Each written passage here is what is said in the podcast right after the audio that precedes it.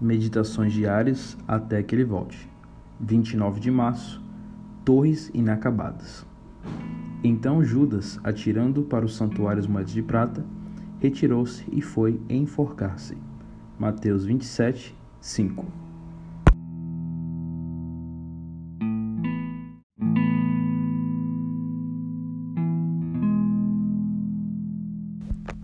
Judas é símbolo de uma torre inacabada. Ele não foi chamado por Jesus, mas se apresentou, solicitando um lugar no círculo íntimo dos discípulos. Queria estar na companhia do Senhor, mas não o queria no coração.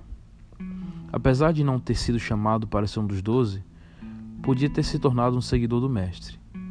Mas, mesmo tendo estado tão perto de Jesus, não se deixou moldar pelo poder divino. Ele até sentiu a influência daquele poder, mas não abriu o coração a Cristo. Diz Ellen White: Em vez de andar na luz, esse discípulo preferiu conservar seus defeitos maus desejos, impulsivos, vingativos, pensamentos sombrios e maus eram nutridos, até que Satanás assumiu completo domínio sobre ele. Lamentavelmente, Judas ficou só nas intenções. É o que se vê muito hoje em dia entre os professos cristãos. Começam, mas não terminam. São torres não concluídas. É perigoso brincar de ser cristão. Religião não é entretenimento. Conheci um jovem chamado Pedro era rebelde e submisso. Certo dia, ao final de uma semana de oração, ele atendeu a um apelo do pastor Hoffman. Todos os alunos do colégio ficaram admirados e felizes.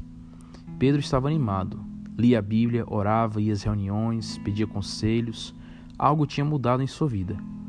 Mas pouco tempo depois, ele desistiu. Anos depois, eu o encontrei separado da esposa e metido nas drogas. Convidei-o para a igreja, dei-lhe conselhos, mas não se interessou. Vi-o muitas vezes passar por mim, e como era triste notar que ele era apenas uma sombra, uma torre inacabada. O jovem Eliseu aceitou o chamado divino e jamais desistiu. Deixou-se transformar pela graça celestial. Certo dia, ao vê-lo passar, uma mulher disse ao marido: Vejo que este, que passa sempre por nós, é santo homem de Deus. Ninguém resiste à beleza de uma torre completa bem acabada. Paulo nos deixou estas animadoras palavras: Aquele que começou boa obra em vós, há de completá-la até o dia de Cristo. O segredo da vida vitoriosa consiste em começar pela graça e terminar pela graça.